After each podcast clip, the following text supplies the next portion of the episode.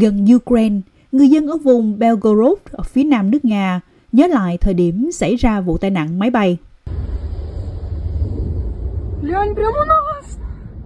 Alexander Gerasmenko nói rằng lúc đầu ông không biết phải nên làm gì.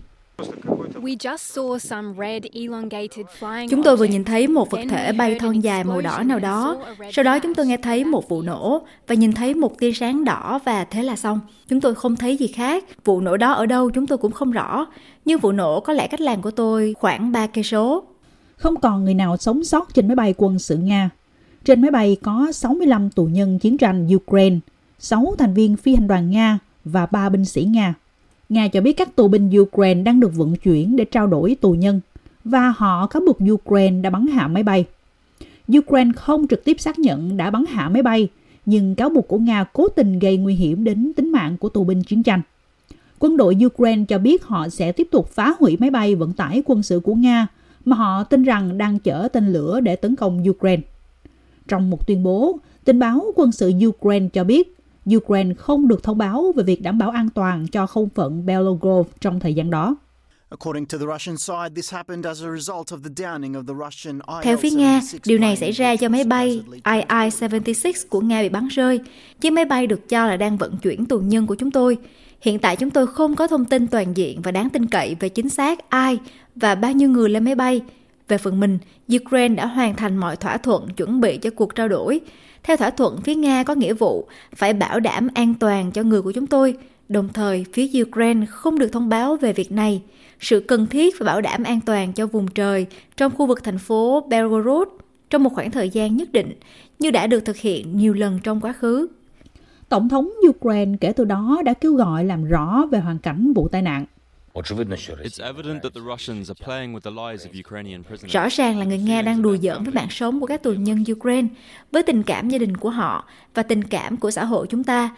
Cần phải chứng minh mọi sự thật rõ ràng để trong phạm vi có thể, vì vụ tai nạn máy bay xảy ra trên lãnh thổ Nga nằm ngoài tầm kiểm soát của chúng tôi. Chính quyền Nga lên án Ukraine và đổ lỗi cho họ về vụ việc.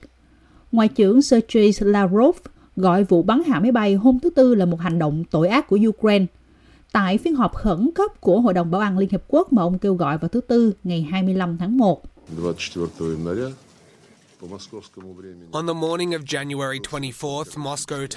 Vào sáng ngày 24 tháng 1 giờ Moscow, một hành động khủng bố đã được thực hiện. Do đó, tại khu vực vùng Belgorod, một máy bay vận tải Il-76 của Nga đã bị bắn hạ khi đang thực hiện chuyến bay để vận chuyển 65 quân nhân của lực lượng vũ trang Ukraine từ khu vực Moscow đến Belgorod đi cùng với ba sĩ quan Nga và một thủy thủ đoàn gồm 6 người. Tất cả họ đều thiệt mạng.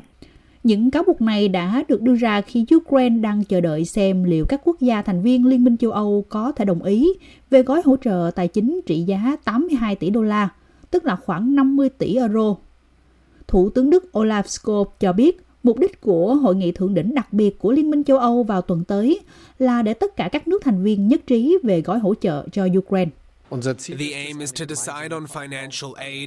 Mục đích là quyết định viện trợ tài chính từ Liên minh châu Âu cho Ukraine.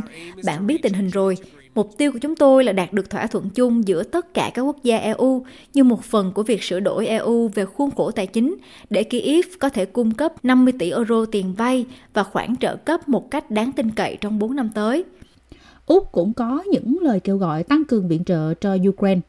Liên đoàn các tổ chức Ukraine ở Úc cho biết họ thất vọng trước quyết định của chính phủ khi từ chối yêu cầu của Ukraine về máy bay trực thăng Taipan, đồng thời kêu gọi đưa ra những cam kết mới để hỗ trợ Kiev. Đồng Chủ tịch Stephen Romaniw nói với SBS rằng cuộc chiến ở Ukraine vẫn đang tiếp diễn. Tôi nghĩ Úc cũng như cộng đồng quốc tế ngay từ đầu cuộc chiến đã nói rằng đây là cuộc chiến về các giá trị, không quan trọng chúng ta ở cách xa 20.000 cây số hay chúng ta ở sát biên giới với Ba Lan. Thực tế là chúng ta đang chiến đấu với cái ác. Chúng ta có nghĩa vụ tạo ra một tương lai tốt đẹp hơn cho con cháu của chúng ta, cho thế giới. Đó là lý do tại sao Úc, giống như bất kỳ quốc gia nào khác, có cơ hội trở thành một đối tác trong việc đánh bại cái ác. Ông Romanev nói rằng ông hiểu các chính phủ có những ưu tiên hỗ trợ khác nhưng ông nói rằng cuộc chiến ở Ukraine là một vấn đề quốc tế và đòi hỏi cách tiếp cận của toàn chính phủ. Điều này bao gồm các vấn đề đối thoại và vấn đề tiếp cận thị thực cho những người Ukraine phải di dời. Chúng ta hiện đang kỷ niệm 2 năm cuộc xâm lược toàn diện, cuộc xâm lược Ukraine của Nga và Ukraine đang kêu gọi tất cả các loại viện trợ quân sự vào thời điểm này. Chúng tôi thấy các cuộc tấn công của Nga hàng ngày. Chúng tôi lại thấy điều đó ở Kharkov, nơi mọi người tụ tập hàng ngày. Vì vậy, chính phủ Úc bây giờ có cơ hội đưa ra một gói cứu trợ để chứng minh rằng Úc sẽ sát cánh cùng Ukraine. Những gói quân sự đó là một phần rất rất quan trọng để bảo đảm chúng ta đánh bại cái ác.